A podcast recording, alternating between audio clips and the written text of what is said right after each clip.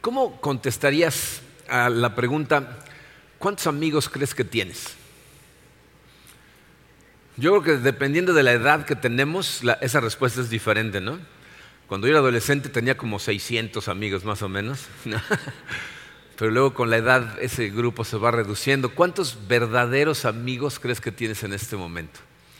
Esa pregunta es importante, pero más importante todavía es, ¿cuántos de esos amigos que consideras buenos amigos crees que son una excelente influencia en tu vida? La Biblia nos dice que la amistad es un concepto muy importante. De hecho, en el libro de Proverbios constantemente se nos dice que el necio perece por ya sea falta de amigos o por escoger a los amigos equivocados. Lo cual significa que la, amistad es algo importante para nosotros. Hace cuatro años más o menos prediqué un mensaje titulado La amistad cristiana. Seguramente se acuerdan perfectamente de todo lo que dije. Eh, no, ¿verdad? Este, pero miren, en ese mensaje eh, me enfoqué mucho en cómo ser eh, un buen amigo.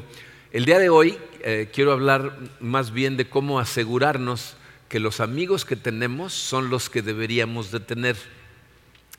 Estamos atravesando esta serie que llamamos Simplifica, cómo hacer tu vida más simple para que sea espiritual. Ah, y el día de hoy vamos a ver cómo pasar de estar espiritualmente aislados correctamente conectados. Vamos a ponernos en manos de Dios. Padre, te damos gracias eh, por tu amor. Eh, es, lo que siempre hacemos, Señor, agradecerte por tu amor, por el sacrificio que hizo tu Hijo Jesucristo por nosotros al morir en la cruz, que nos dio vida y nos dio acceso directo a ti. Eh, y Señor, tu palabra nos dice que en el momento en que tú nos salvas somos sellados con tu Santo Espíritu vive en nosotros y nos guía.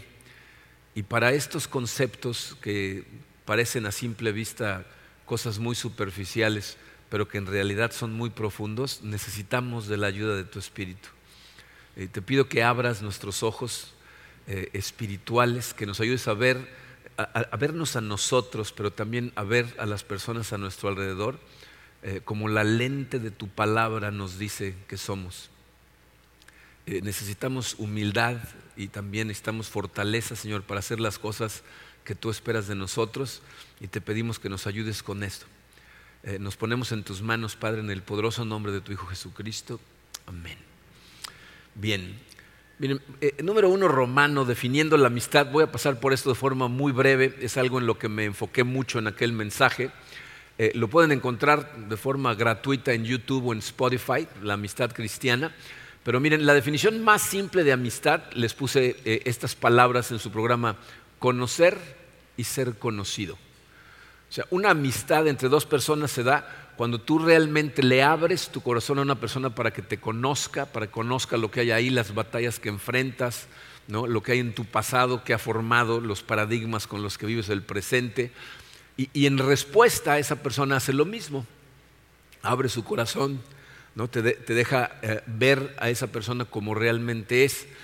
Entonces, la amistad genuina es, una relación en donde te aceptan como eres y aceptas a la otra persona como realmente es.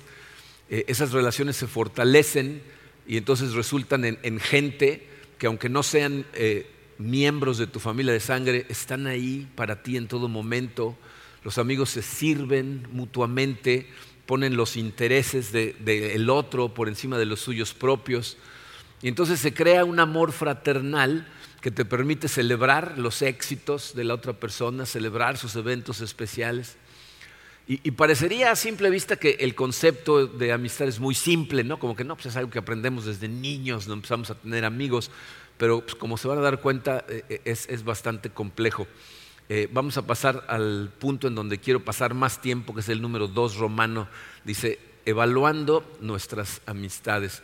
Miren, yo me imagino que la mayoría se acuerdan cuando eran niños y los que tenemos hijos, recordamos cuando nuestros niños empezaron a crecer, una de nuestras principales preocupaciones como padres eran, ten cuidado con quién te relacionas, fíjate quiénes son tus amigos.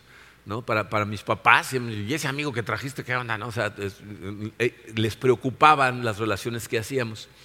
Curiosamente, cuando crecemos, llegamos a adultos, ya no le ponemos la misma atención, como que pensamos que ya no se aplica para los adultos. Pero la realidad es que los hábitos y las costumbres de la gente de la que tú te rodeas son contagiosos, son pegajosos. O sea, ¿será que el, lenguaje que utiliza la gente con la que más tiempo pasas no, se pega?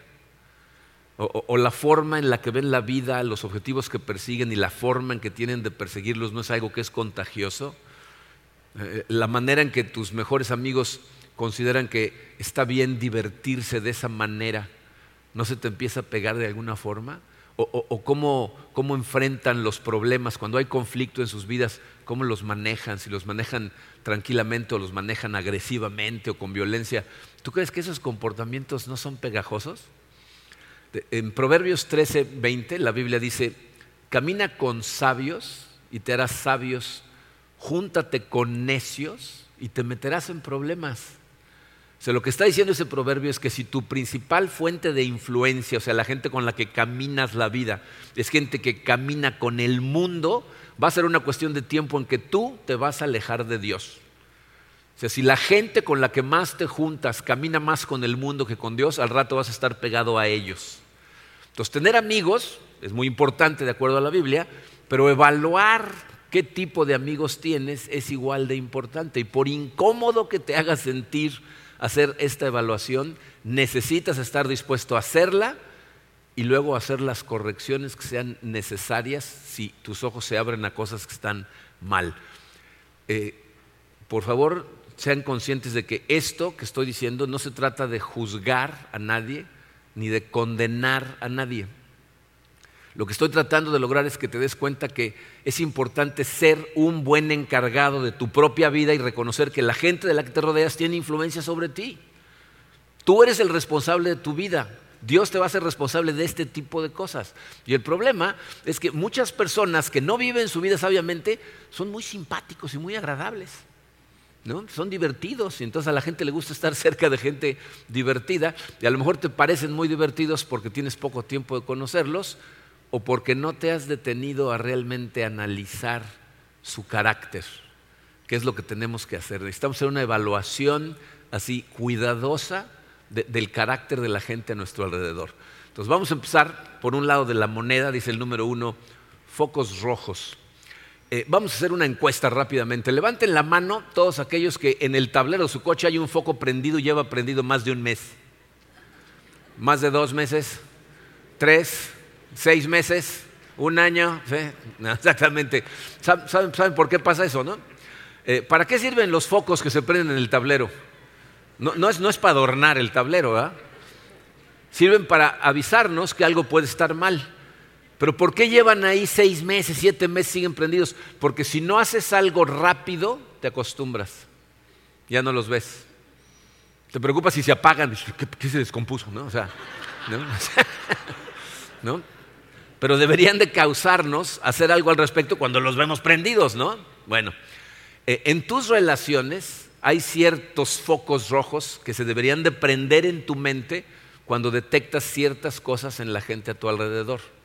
El rey Salomón, el hombre más sabio, eh, de acuerdo a la Biblia, eh, escribió varios libros en el Antiguo Testamento, pero escribió eh, una buena parte del libro de Proverbios y en uno de estos proverbios nos habla de siete comportamientos que de acuerdo a él son ofensivos a los ojos de Dios, detestables a los ojos de Dios. Entonces, este tipo de comportamientos deberían ser luces rojas, que se prenden cuando la gente muestra esos comportamientos. Vamos a leerlo. Proverbios capítulo 6, versículos 16 al 19. Esta primera frase e, es, un idiomismo, una, una, forma muy típica de hablar de Salomón. Dice, hay seis cosas que el Señor aborrece y siete que le son detestables. Los ojos que se enaltecen, la lengua que miente, las manos que derraman sangre inocente, el corazón que hace planes perversos, los pies que corren a hacer lo malo, el falso testigo que esparce mentiras y el que siembra discordia entre hermanos.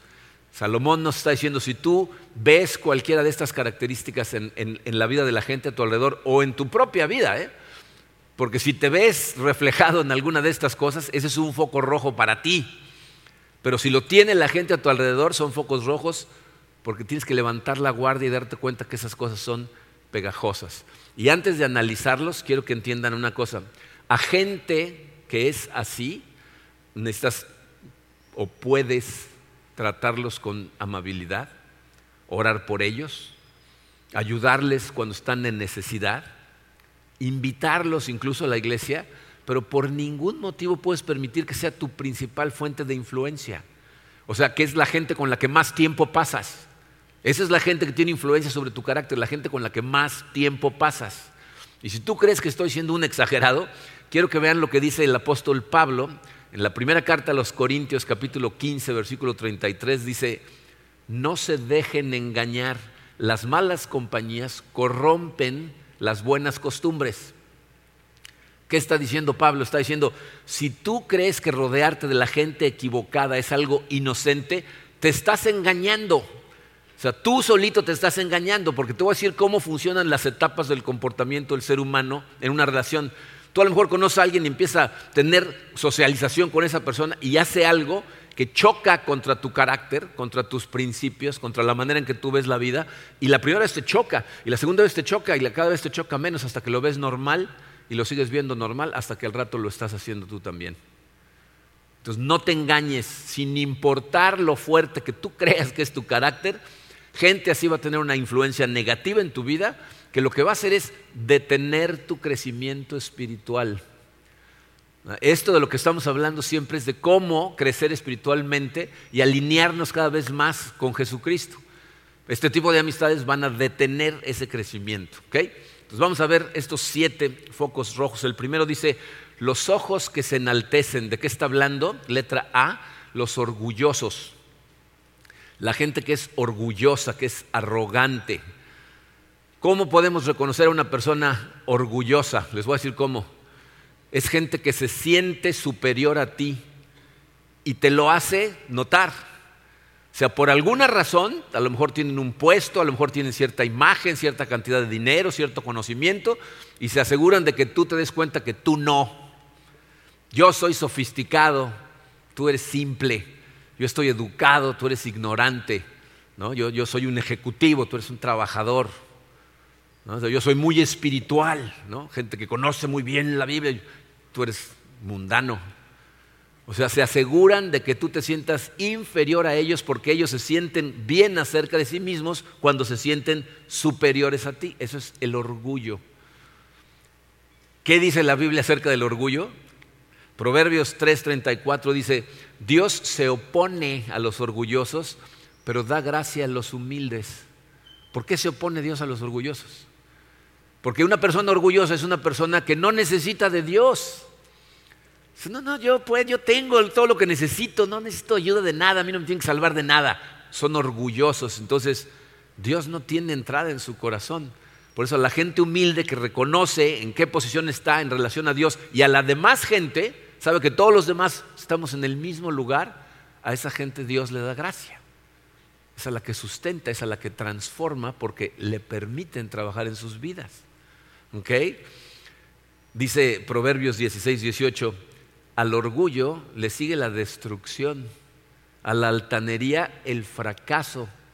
el orgullo, que es, una actitud contagiosa, es el camino a la destrucción y al fracaso. Entonces es, una actitud muy corrosiva y tristemente contagiosa. Yo trabajé en departamentos, en diferentes empresas, en donde de repente llegabas y te das cuenta de que todo el mundo tenía una cierta actitud orgullosa. Y, me daba cuenta por qué cuando veía al líder, que era un orgulloso y arrogante, entonces toda la gente empieza a copiarle al líder. Es algo muy, muy, muy contagioso y, y, el apóstol Pablo nos da una llamada de precaución en Romanos 12, versículo 3, dice, nadie tenga un concepto de sí más alto que el que debe tener, sino más bien piense de sí mismo con moderación, según la medida de fe que Dios le haya dado. Bien, e, esa cualidad eh, pensar con moderación de sí mismo, es decir, ser humilde, desarrollar la humildad como la de Cristo. Cristo, ¿cómo demostró su humildad? Él estuvo dispuesto a lavarle los pies a sus discípulos, algo que estaba reservado para los esclavos, lavarle los pies a los discípulos, porque sabía quién era. No tenía que impresionar a nadie. Tenía claro cuál era su misión, cuál era su papel, quién era él, y entonces no tenía que estar tratando de sentirse superior a los demás. Desarrollar esa cualidad es una de las cosas que más tiempo le toma entender a un cristiano. No es cosa fácil y va a ser mucho más difícil si estás rodeado de gente arrogante todo el tiempo. Entonces, abre los ojos.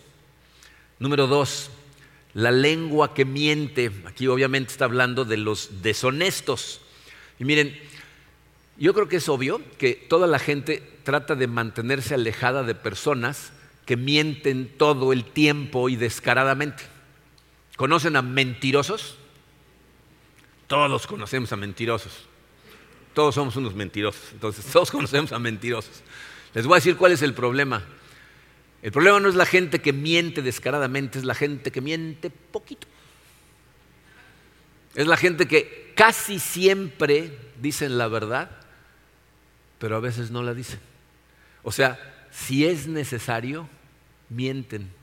Entonces no sabes cuándo están diciendo la verdad y cuándo no. Porque en caso necesario van a mentir. Lo mismo aplica con gente que exagera las cosas, que sus historias cada vez crecen más, ¿no? que matizan las cosas de forma diferente. O fíjense, aquí hemos lidiado con gente que distorsionan la verdad ligeramente cuando cuentan una historia y salen mejor librados. O sea, no cuentan una mentira total, ¿no? Cuentan ligeramente distorsionada la verdad. Pero como decía mi buen amigo Doc Miller, decía, una verdad a medias es una total mentira. O estás diciendo la verdad o estás mintiendo. Esta gente, miren, no, no nada más puede contagiarte con sus hábitos, va a terminar por herirte. Porque es gente que con tal de salir librada de una situación, pues, está dispuesta a mentir con toda facilidad. Y, por cierto, eh, omitir la verdad también es mentir. O sea, cuando tú permites que el silencio haga de forma implícita hacer creer a una persona algo que no es verdad, estás mintiendo por quedarte callado. Entonces, si tú en, la gente a tu alrededor ves esas prácticas de comportamiento, empiezas a notar esas cosas, ten cuidado, porque se va a contagiar. tú sabes de dónde viene la mentira? O sea, ¿de dónde proviene eh, el, deseo, la idea de mentir en la gente? Jesucristo le llama a Satanás el padre de la mentira. Dice, esa es su naturaleza. No puede ser otra cosa que mentir, porque es su naturaleza. Y cuando tú mientes, estás siguiendo al enemigo. Te estás dejando llevar por, por, el enemigo. De hecho, eh, en, Mateo 5, cuando Jesucristo está hablando acerca de los compromisos que hace la gente, fíjense cómo lo plantea. Mateo 5, 37 dice, cuando ustedes digan sí, que sea realmente sí, y cuando digan no, que sea no. Cualquier cosa de más, ¿de quién proviene? Del maligno. Se te estás dejando guiar por la fuerza equivocada. Entonces, cuidado con la gente deshonesta a tu alrededor, aunque sea poquito deshonesta. Luego dice, las manos que derraman sangre inocente. Esa parece obvia, ¿no? No invites asesinos a tu grupo pequeño. Pero el concepto es bastante más amplio que ese. ¿eh? Entonces les puse, la letra C dice los mezquinos, la, gente cruel. ¿no? Eh, eh, miren, em, esto se refiere a gente que está dispuesta a utilizar su poder para explotar o para oprimir a gente que está en desventaja. Esto debe ser un verdadero foco rojo eh, porque es, gente que con tal de obtener lo que quiere está dispuesta a pisar a los demás. Generalmente lo puedes ver en gente que tiene una cierta posición de autoridad, jefes en, empresas, en el nivel que sea, dueños de empresas, cualquier autoridad que está dispuesta a ejercer esa autoridad para oprimir o exprimir a los demás se refiere este, este versículo. Obviamente también se refiere a gente violenta, gente que está dispuesta a utilizar su fuerza para de alguna manera eh, eh, oprimir a una persona que es más débil. O una persona que está dispuesta a utilizar eh, su tamaño para intimidar a gente que es más débil que ellos. Hombres o mujeres que golpean a sus parejas o a sus hijos. Gente que intimida a los demás, aunque no sea violentamente, ¿eh? psicológicamente cuenta exactamente igual. Son personas crueles y la Biblia nos previene contra ese tipo de comportamiento. Proverbios 11, 17 dice, el que es bondadoso se beneficia a sí mismo, el que es cruel a sí mismo se perjudica. Entonces, ¿cómo se perjudica? Esto nos dice la Biblia es detestable a los ojos de Dios. O sea, Dios te está viendo y, le está dando asco el comportamiento que está viendo. Entonces, si tú ves ese comportamiento en gente a tu alrededor, abre los ojos. No es una buena relación para pasar tiempo con esa persona como si fuera tu amigo. ¿Ok? El corazón que hace planes perversos. Miren, aquí tengo que usar un término coloquial para que lo entendamos todos. Se refiere a los tranzas. no hay otra mejor manera de decirlo, ¿no? Los tranzas. Gente que está dispuesta a engañar a otra persona para despojarlos de alguna manera de sus bienes. Fíjense en esto. Han escuchado un dicho que dice, el que no tranza, esto está tan metido en nuestra sociedad, que nos viene de forma natural. Si no tranzas, no avanzas.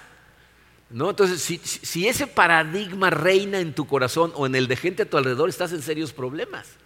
Porque significa que tú quieres lucrar engañando a la gente a tu alrededor o haciendo cosas que son ilegales y deshonestas. Miren, yo sé que, eh, yo me imagino que la mayoría de los que estamos aquí, espero yo que seamos el 100%, eh, se asquea nada más de pensar en gente que está dispuesta a hacer cosas como pornografía infantil, a traficar con niños, con mujeres. Eh, en, su libro, Simplifica, Bill Hybels cuenta una anécdota de un desayuno que tiene con un hombre que había dejado su trabajo para luchar en contra de la pornografía infantil. Y Bill le decía a ese señor, yo nada más no puedo entender cómo puede dormir una persona que se dedica a hacer una cosa así. O sea, ¿cómo, cómo duerme en la noche? Y este señor le contestó, le dice, no entiendes, ¿verdad? O sea, no te cae el 20. Dice, mira, los camarógrafos que están atrás de esas cámaras filmando le llaman a lo que está pasando enfrente de la cámara actuación. Los directores le llaman arte. Y los que se dedican a venderlo le llaman entretenimiento para adultos. Entonces todos se curan en salud, nadie se siente culpable, ¿ah? se van a dormir como si nada. ¿Por qué? Porque es una industria que produce miles de millones de dólares al año y el dinero a sus ojos lo justifica todo. Tú piensas en eso y dices, qué asco de gente, ¿no? Estaba platicando con una mujer, miembro de nuestra iglesia, que está divorciada, este, su ex marido abusaba físicamente de ella y de sus hijos, y tuvo la oportunidad de sentarse a tener una conversación de mujer a mujer con la abogada que lo estaba defendiendo. Y me dice que le dijo, tú has visto la evidencia, tú sabes lo que nos... ¿Cómo puedes defender a una persona así? Y su respuesta fue, pues es que mi familia también tiene que comer. Ese es mi trabajo. Yo espero que tú no tengas amigos que hacen pornografía infantil o que conozcas gente que está dispuesta a venderle su alma al diablo por dinero, pero quiero que entiendas una cosa cualquier tipo de engaño a otra persona por dinero, para la Biblia, califica exactamente igual. Nosotros tendemos a querer ponerle niveles a los pecados y entonces cuando vemos a esos terribles pecadores decimos, bueno, yo por lo menos estoy bien. Yo nada más me llevo al baile a la hacienda, ¿no? O sea, yo soy bueno. A los ojos de la Biblia, a los ojos de Dios, si tú utilizas cualquier tipo de deshonestidad o ilegalidad o engaño para hacerte de dinero, calificas exactamente en la misma parte. Entonces, ten cuidado. Si estás ahí o si la gente a tu alrededor está ahí, al rato lo vas a estar haciendo tú también. Luego dice, los pies que corren a hacer lo malo. Como, como, esto lo estoy tratando de estudiar desde el punto de vista relacional, te voy a decir cómo le puse a este. Letra E, los sonsacadores. Yo estoy seguro que conoces a gente que todo el tiempo está haciendo, corriendo a hacer cosas que están mal, pero le encanta la compañía. ¿No? vamos a hacer esto. ¿No? Tú sabes de quién estoy hablando, ¿no? lo tienes en tus favoritos.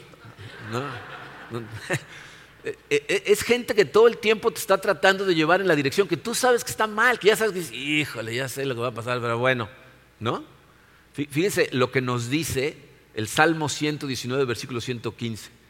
Malhechores, apártense de mí que quiero cumplir los mandamientos de mi Dios. O la forma en que tú deberías de ver estas cosas, es decir, que, esta gente que todo el tiempo está corriendo a hacer las cosas equivocadas, que se aleje de mí, porque yo lo que quiero es caminar de la mano de Dios. Sé consciente de que son, son sacadores y a lo mejor por lo menos sácalos de favoritos. Que no sea la gente con la que más tiempo pasas. El falso testigo que esparce mentiras, letra F, estos son los calumniadores la gente que está dispuesta a difamar a otras personas. Miren, esto, es una cosa muy complicada en nuestra eh, sociedad porque eh, muchas personas piensan que contar chismes de otras personas es inocente y divertido. Pero fíjate lo que eso significa. Cuentas cosas que alguien te contó. ¿no? ¿Y quién te dijo? No, pues la hermana de la amiga de un señor que no vino a la fiesta, pero déjame te cuento, ¿no? O sea, tú, tú ni siquiera sabes ¿Qué es exactamente lo que pasó? Si esta persona le está matizando a su favor o en su contra, o si tiene algo contra la persona, y estás esparciendo mentiras acerca de otra persona. ¿Saben qué es lo más frustrante de esto? Eh, eh, lo peligroso es que aquí la Biblia nos dice que esto es algo que Dios detesta. ¿Y sabes por qué lo detesta? Si tú estás haciendo eso de alguien, hablando atrás de sus espaldas, esa persona ni siquiera se puede defender. O sea, no tiene ni manera de, detenerlo. Y ahora con, con los medios, las redes sociales, destrozan la vida de familias, de personas, de iglesias, de negocios, esparciendo chismes. Participar en estas cosas, por divertido que te parezca, va totalmente en contra de las enseñanzas de la Biblia, porque tú y yo sabes a qué fuimos llamados, a bendecir a los demás, a orar por los demás. O sea, no hay manera de justificar esto, porque Jesucristo nos dijo que incluso oráramos y bendijéramos a nuestros enemigos. Entonces no podemos participar en estas cosas y tristemente esta es una de las más contagiosas. Es pegajosísimo. Pero fíjense cómo nos previene Jesucristo contra las cosas que decimos. Mateo 12:36 dice, les digo lo siguiente, el día del juicio tendrán que dar cuenta de toda palabra inútil que hayan dicho. ¿Oíste eso? El día del juicio te van a pasar en video, ¿no? Mira todo lo que dijiste. Entonces piensa bien lo que dices y, pon atención. la siguiente vez que estés con tu grupo de amigos, pon atención. ¿Es un grupo de gente que edifica a otras personas o que destruye a otras personas? Cuando, tú hablas mal de una persona que no está presente con un grupo de personas, ¿sabes qué es lo que estás haciendo? Estás haciendo que tu imagen se degrade en el corazón de la gente que te está oyendo. Ni cuenta se dan, ¿eh? Pero dime esto, ¿te ha pasado alguna vez que oyes a alguien hablar mal de alguien que pensabas que era su amigo o su amiga y después de que lo dice tú piensas, ¿qué dirá este cuando yo no estoy? ¿Te ha pasado? Eso significa que la imagen de esa persona en tu corazón se acaba de degradar. Este no es de fiar. Está hablando de un amigo, de una amiga. Entonces, hablar mal de otra persona cuando no está, lo que hace es degradarte a ti. Y hacer lo contrario, defender a alguien que no está, levanta la imagen que la demás gente tiene de ti. Recientemente me acaban de dar un testimonio acerca de esto, una persona que empezaron a hablar mal de alguien en relaciones de negocios y a uno le preguntaron, ¿a ti también te hizo cosas? Y dijo, yo no tengo nada más que agradecerle. Pero yo sé que no tengo ninguna cosa que decir de él más que, quieren decirle algo, vamos a hablarle todos. Se quedaron callados. El que estaba dirigiendo la cuestión, tiempo después le habló y le dijo, tengo planeados estos negocios y quisiera hacerlos contigo. Y le dijo, ¿por qué? Le dijo, porque vi que eres una persona que es realmente fiel a sus amigos.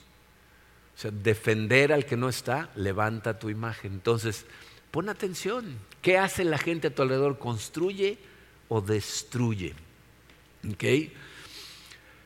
Y por último, el 7 dice, el que siembra discordia entre hermanos. Estos son los divisivos. La gente que le encanta causar división, gente que se la pasa metiendo cizaña entre la gente.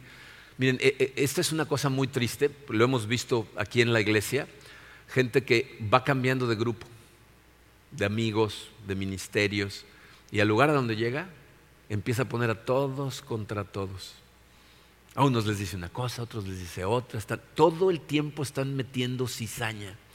Rápidamente te puedes dar cuenta a qué gente le gusta unificar y a qué gente le gusta polarizar a los grupos. Normalmente hay gente que le gusta construir puentes entre la gente. Quiere entender por qué piensas diferente, te quiere escuchar, pone atención. Si, no piensas igual que ellas o no piensas igual que otra persona del grupo, lo que tratan es, a ver, a ver, pero no hay que discutir por qué piensas así. Tratan de unificar. Y en cambio hay gente que lo que hace es encender el fuego. ¿no? Empiezan a atacar, no escuchan, hablan por encima de los demás, atacan, pero con agresividad cualquier diferencia de opinión. Y luego empiezan a decirle cosas a las demás. Yo tuve serios problemas al principio en relación con, nuestro pastor Mark Schuch, hace muchos años, Y, no nos habíamos dado cuenta. Había una persona que iba y le decía cosas a él de mí. Y luego venía a mí y me decía cosas de él. Y, empezamos a vernos de forma muy sospechosa los dos. ¿no? Hasta que un día nos fuimos a tomar un café le digo, a ver, ¿qué está? Y empezamos a platicar nos dimos cuenta y dijimos, ah, es este. ¿No? O sea, división. O sea, todo el tiempo tratando de causar división. Entonces, si te juntas con gente así, cuando te des cuenta, vas a estar haciendo lo mismo. ya hemos visto muchos versículos acerca de la paz. O sea, tú y yo como cristianos fuimos llamados a ser creadores de paz a donde vamos. Entonces tú tienes que tratar de crear paz y te va a costar mucho trabajo si estás rodeado de gente que todo el tiempo está creando guerra. Entonces, abre los ojos y analiza tus amistades. Si, si, de pronto alguien ahorita mientras estábamos analizando estas cosas saltó a tu mente, ahorita te voy a decir qué es lo que tenemos que hacer. Pero antes, vamos a ver brevemente, esto es en lo que más me enfoqué en aquel otro sermón, pero vamos a ver, número dos, dice, ¿qué características debemos buscar en amigos? Miren, yo creo que todos somos testigos del impacto de una persona positiva en la vida de la gente. O sea, en, tu lugar de trabajo, en donde vas a hacer ejercicio, en tu grupo social, hay gente que tiene una energía muy positiva todo el tiempo, está tratando de animar, de apoyar, de sustentar, de echarle poros a la gente, de celebrar sus triunfos. Esa gente normalmente te inyecta unas ganas de vivir una motivación increíble. Entonces, tenemos que tratar de juntarnos con gente que tiene esas características, pero que va caminando por la dirección adecuada. Aquí eh, el, apóstol Pablo nos da una lista que contrasta totalmente con la lista que nos dio el rey Salomón. Si quieres encontrar a gente con un carácter digno de que se te pegue, este es un excelente lugar para acudir a él. Debería de sonarles muy familiar. Gálatas 5, versículos 22 y 23, dice así. En cambio, el fruto del Espíritu es amor, alegría, paz, paciencia, amabilidad, bondad, fidelidad, humildad y dominio propio. No hay ley que condene esas cosas. Si no estás muy familiarizado con este pasaje, te voy a decir qué es lo que está diciendo el apóstol Pablo. Está diciendo, la verdadera madurez espiritual no se nota en una persona en cuántos versículos se sabe, en cuántas horas pasa en oración, en, si anda por el mundo sanando gente. En eso no se nota el crecimiento espiritual. La verdadera madurez espiritual es el fruto que el Espíritu Santo produce en el carácter de la gente y que se nota porque se comporta con estas nueve características. Es gente que ama aun cuando las personas con las que está lidiando no merecen ser amadas es una persona que tiene gozo, alegría en su vida, aún en medio de circunstancias tristes y complicadas. Hay cosas por las que puede agradecerle a Dios y de todas maneras gozar de su vida. Es gente que tiene paz en medio de tormentas terribles. Gente que es paciente con la gente inmadura. Hay algo que necesitamos entender. Cuando una persona se porta de una forma equivocada hacia ti, no tiene que ver contigo, Tiene que ver con su inmadurez espiritual. ¿Por qué? Porque la gente espiritualmente madura es paciente. Entiende que una persona que está ciega no la puedes regañar porque se tropieza con algo. Y si están espiritualmente muertos, están ciegos. Y entonces son muy pacientes con la gente a su alrededor, aunque sean totalmente inmaduros. Es amable con gente conflictiva. Es bondadosa con toda la gente a su alrededor, no nada más con los que le convienen. Toda la gente, no importa qué nivel tenga en su vida, es bondadoso o bondadosa con todas las personas. Es gente que es fiel, fiel a su familia, fiel a su empresa, fiel a Dios. Es gente humilde, es decir, es gente que tiene clarísima cuál es su posición en relación a Dios y lo que Dios espera de ellos en relación a los demás. La Biblia nos dice que debemos hacer a los demás sentirse importantes, trátalos como si fueran más importantes que tú no lo que hacen los arrogantes, que es lo contrario. Entonces esta es gente humilde que todo el tiempo está tratando de enaltecerte, que te sientas bien. Pero aparte tienen un dominio propio que les permite enfrentar situaciones de alto estrés o tentaciones victoriosamente. ¿Por qué? Porque consistentemente están en las manos de Dios. Y entonces eso les da todas estas características. En la naturaleza caída que tenemos o que teníamos antes de conocer a Cristo, pero que aún después de conocerlo sigue tratando de jalonearnos, e, e, es una naturaleza que va totalmente en contra de estas cosas. Es una naturaleza egoísta que hace que estemos más preocupados por nosotros que por los demás. Entonces, para lograr desarrollar un carácter como el que describe aquí Pablo, no está fácil, pero va a ser muchísimo más difícil si estás rodeado de lo contrario necesitas estar rodeado de gente que va en la misma dirección. Entonces, ¿qué debemos hacer? Si tú haces un análisis de tus amistades utilizando esto como filtro, yo tengo la esperanza de que muchos de tus amigos digas, ah, son una buena amistad, ¿no? Vale la pena. Yo sé que no hay gente perfecta, pero por lo menos gente que lo está intentando que está tratando de vivir su vida lo mejor posible, que de repente a lo mejor se tropieza, pero viene y reconoce y te pide perdón, y, por lo menos están haciendo lo posible por ir mejor. Pero si después de analizar un rato te das cuenta que hay cosas que hacer, dice el número tres, necesitamos podar nuestro círculo relacional. Eh, ¿Qué tenemos que hacer? Fíjate, si la gente definitivamente no va espiritualmente en el mismo camino que tú, solamente hay una de dos cosas que puedes hacer. Número uno, tráelos contigo. si tu caminar espiritual empieza a ser muy diferente del de tus amigos, puedes hacer un esfuerzo por invitarlos a participar contigo en esta aventura espiritual.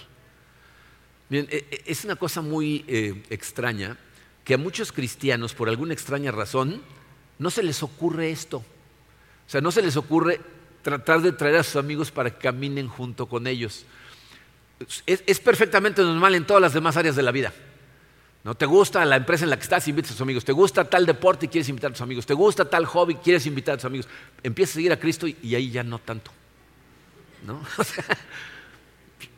¿No? no, se trata de agarrar a bibliazos a la gente, porque hay, cristianos cuando empiezan a entender el camino y ven a sus amigos, le, empiezan a dar con la Biblia cada vez que pueden y lo único que hacen es alejar a sus amigos de ellos y del camino espiritual pero puedes simple y sencillamente invitarlos a venir. O sea, si esto que sucede en esta iglesia ah, está impactando tu vida, ¿por qué no se los cuentas y los invitas?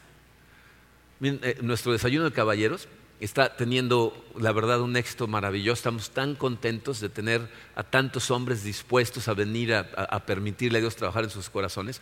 Pero aparte estamos recibiendo unos testimonios impresionantes, ¿eh? cosas muy bonitas que están pasando en ese grupo. Me, platicó uno de los líderes de, la iglesia, que está, porque venimos y nos sentamos en diferentes mesas, interactuamos con la gente. Dice que vino eh, el primer sábado una persona invitada por otro, que no viene a la iglesia, ¿no? Entonces le impactó mucho y la siguiente semana trajo a un amigo de su trabajo, invitó a otro y vinieron los dos. Y entonces al, segundo amigo le impactó tanto que regresó al trabajo y le contó a todos. Y luego la tercera semana vino y nos platicó que habían ido todos los hombres de la empresa, del departamento donde estaban y le habían preguntado al primero, ¿y por qué no nos invitaste a todos? O sea, si está tan impactante, ¿por qué nada más invitaste a este a nosotros? No. no o sea, invítalos a venir. Si está haciendo algo en tu corazón, lo puede hacer en el corazón de ellos también. Pero ¿qué pasa si los invitas y no tienen el menor interés en, seguir este viaje espiritual contigo? Entonces, ¿qué hacemos? El número dos dice, déjalos ir. Vas a necesitar dejarlos ir. Miren, eh, yo sé que la gente se pregunta, pero ¿cómo hago estas cosas? Miren, lo mejor que puedes hacer es pedirle dirección a Dios en oración. Lo que no quieres hacer es simplemente mandarlos a volar sin darles ninguna explicación, porque eso no ayuda en lo más mínimo. Lo que necesitas tener con ellos es una conversación muy honesta, muy cuidadosa, ¿ah? cuidando el corazón de la otra persona. ¿Y sabes qué ayuda muchísimo? Dales tu testimonio. O sea, cuéntale a la gente qué es lo que está haciendo Dios en tu corazón. Dios nos llamó a ser sus testigos no, sus abogados defensores ni sus fiscales de distrito condenando a los demás, nos llamó a ser testigos, a dar testimonio de las cosas que han pasado eh, eh, en nuestra vida. Y, y, te sorprendería la cantidad de veces que la gente es exactamente lo que necesita.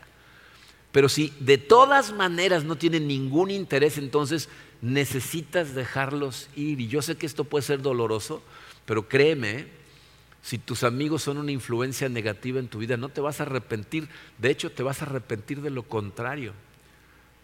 Tengo, no saben la cantidad de historias de amigos que, de forma bien intencionada se juntaron con amigos que eran una mala influencia y destrozaron a sus familias, sus carreras, en algunos casos sus vidas.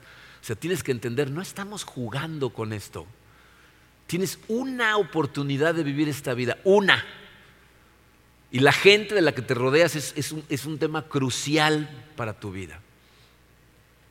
Si la amistad necesita terminar, sé honesto con la persona, no juzgues su comportamiento y, tampoco se trata de evitarlos, ¿no? los ves en la tienda. no se trata de eso, al revés. Fíjate, si es posible, mantente conectado a la distancia y siempre sigue orando por ellos. Otras cosas que yo he visto es que pasan esas situaciones y después un amigo que dejaste ir, de repente se estrella contra la vida, le pasa algo fuertísimo y a la única persona de fe que conoce es a ti. Y entonces te va a buscar.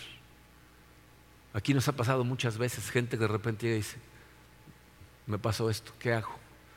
Me han invitado 20 veces, nunca había querido venir, pero me dicen que aquí hay respuesta. Entonces, sigue orando, síguelos amando a distancia, pero no permitas que sean tu principal fuente de influencia, porque te van a detener. Último punto, dice, profundizando en tu círculo más cercano. Si, abres espacio en tu vida, eh, ahora necesitas llenarlo con la gente adecuada. ¿no? Tienes que empezar a buscar y profundizar en tus relaciones con gente correcta. Rápidamente, a toda velocidad. Número uno, invierte tiempo. Como todas las relaciones, requieres de conocer a la persona para realmente crear una amistad. Hablamos hace unas semanas de la importancia de una agenda. Mete a tus amigos importantes a la agenda, compartan experiencias, eh, es normal que gravites hacia gente con gustos comunes, eso está bien, siempre y cuando el, común más importante sea tu amor por Dios. Pero entonces, aparte de eso, puedes gravitar hacia las áreas de, común interés, ¿no? Hay gente que le encanta el fútbol, hay gente que le gusta la música, hay gente que le gusta dar abrazos, hay gente que le la tecnología. Acércate a ese tipo de gente, pero que van en la misma dirección que tú. ¿Ok? Entonces, invierte tiempo. Número dos, fuera máscaras. Necesitas ser tú. Necesitas, o sea, no puedes pretender ser alguien más y tener una relación real y genuina con una persona. Bien, esto eh, eh, es, bastante más complicado de lo que parece. Estábamos eh, conversando con un grupo de personas, ahora que estuve en la Ciudad de México, desayuné con mi hermano mayor y su esposa, Cristina, Karina y yo, y nos estaba acompañando eh, el chef que es dueño de un restaurancito en donde lo abre para los grupos pequeños de la Ciudad de México, es parte del equipo que va a abrir la iglesia. Y estábamos hablando eh, acerca de hablar en público, si ni siquiera tenía que ver con esto. Y le decía yo al chef que, que cuando una persona puede hablar en público igual que cuando está platicando con otra persona, entonces eh, puede, puede hablar en público correctamente. Cuando puede ser él o ella. Y entonces el chef se detuvo, se quedó pensando unos segundos, o sea, lo vi como se desconectó y me dice, qué complejo lo que acabas de decir. Le digo, ¿por qué? Y me dice, ¿tú sabes la cantidad de tiempo que me tomó a mí poder ser yo? O sea, entender quién era yo y simplemente vivir siendo yo. yo me di cuenta que toda la vida había crecido poniéndome máscaras dependiendo de dónde estaba. Pretendía hacer esto en el trabajo, esto con mis amigos, esto en la escuela, ¿no? Y entonces me puse a pensar y dije, es cierto. O sea, crecemos enmascarados y cambiamos de máscara dependiendo de dónde estamos, pero si quieres tener relaciones genuinas, tienes que ser tú. Ni siquiera sabes si la otra persona realmente te ama o ama la máscara si andas con tu máscara todo el día. Entonces, ¿quieres tener relaciones genuinas? Fuera máscaras. Empieza poco a poco. ¿no? Confíale la responsabilidad de abrir tu corazón poco a poco a la gente y ve cómo maneja esa responsabilidad antes de soltarles la sopa. ¿no? Pero tienes que quitarte la máscara. Y tercer consejo, en tiempos de crisis, hazte presente. ¿Eh? Eh, los momentos en donde mejor se definen las amistades profundas son en medio de una crisis. Las amistades superficiales en medio de problemas desaparecen. Tus verdaderos amigos, ahí están. Cuando más los necesita, ahí están. Entonces evalúa tus relaciones, poda si es necesario, invierte tiempo en la gente que vale la pena invertirla. Miren, este concepto es tan importante les puse el salmo completo, pero nada más les voy a leer unos versículos. Quiero que se den cuenta que el primer salmo en la Biblia empieza hablando de la importancia de este concepto y empieza haciéndolo de forma negativa, como lo hice yo hoy, con los que no te tienes que juntar. Salmo número uno. Dichoso el hombre que no sigue el consejo de los malvados, o sea, no está escuchando todo el tiempo a la gente que vive mal ni se detiene en la senda de los pecadores, no camina con la gente que todo el tiempo está pecando, ni cultiva la amistad de los blasfemos, de la gente que vive en contra de la voluntad de Dios, sino que en la ley del Señor se deleita y día y noche medita en ella. Quiero que noten el contraste entre las dos cosas que está diciendo. Dice, dichoso el hombre que no se junta con estas personas, sino que se deleita en la ley del Señor. ¿Saben por qué no está diciendo eso? Porque si tú te deleitas en la ley del Señor y día y noche meditas en la ley del Señor, ¿sabes en qué te vas a convertir? En una persona que vale la pena ser amigo de. Tu carácter va a ser transformado y entonces tú vas a poder ser un excelente amigo. Y cuando eres un excelente amigo, vas a poder encontrar excelentes amigos. Cristo murió en la cruz para eso. Jesucristo nos dijo, yo ya no les llamo siervos, les llamo amigos y estuvo dispuesto a dar su vida en la cruz y romper su relación con Dios para que tú pudieras tener relación con Él y vivir la vida correctamente. Pero va a ser mucho más fácil si de lo que te rodeas es de buenos amigos, de gente que camina de la mano de Dios. Entonces vas a pasar de estar espiritualmente desconectado a correctamente conectado. Vamos a orar. Padre, em, te damos gracias, Señor, por tu palabra que muchas veces toca estos puntos que podrían parecer cosas tan superficiales y tan simples. Y porque parecen serlo, Señor, muchas veces no nos detenemos a analizarlas. Eh, gracias, Señor, por abrirnos los ojos a estas cosas. Te pido que nos des eh, la humildad, Señor, de entender que tú eres Dios y nosotros no, que tu palabra es la verdad y que si nos dices estas cosas es por nuestro bien. Abre nuestros ojos, Señor. Ayúdanos a evaluar a nuestras amistades, a tratar de jalar con nosotros a la gente a la que ya estimamos, a podar relaciones si es necesario y a cultivar las relaciones adecuadas. La más importante, nuestra relación contigo, Señor. Tú eres el, el mejor amigo que podemos tener. Ayúdanos a cultivar profundamente esa relación, Padre, y a dejarnos dirigir por ti en todo momento. Te lo pedimos en el poderoso nombre de tu Hijo Jesucristo. Amén.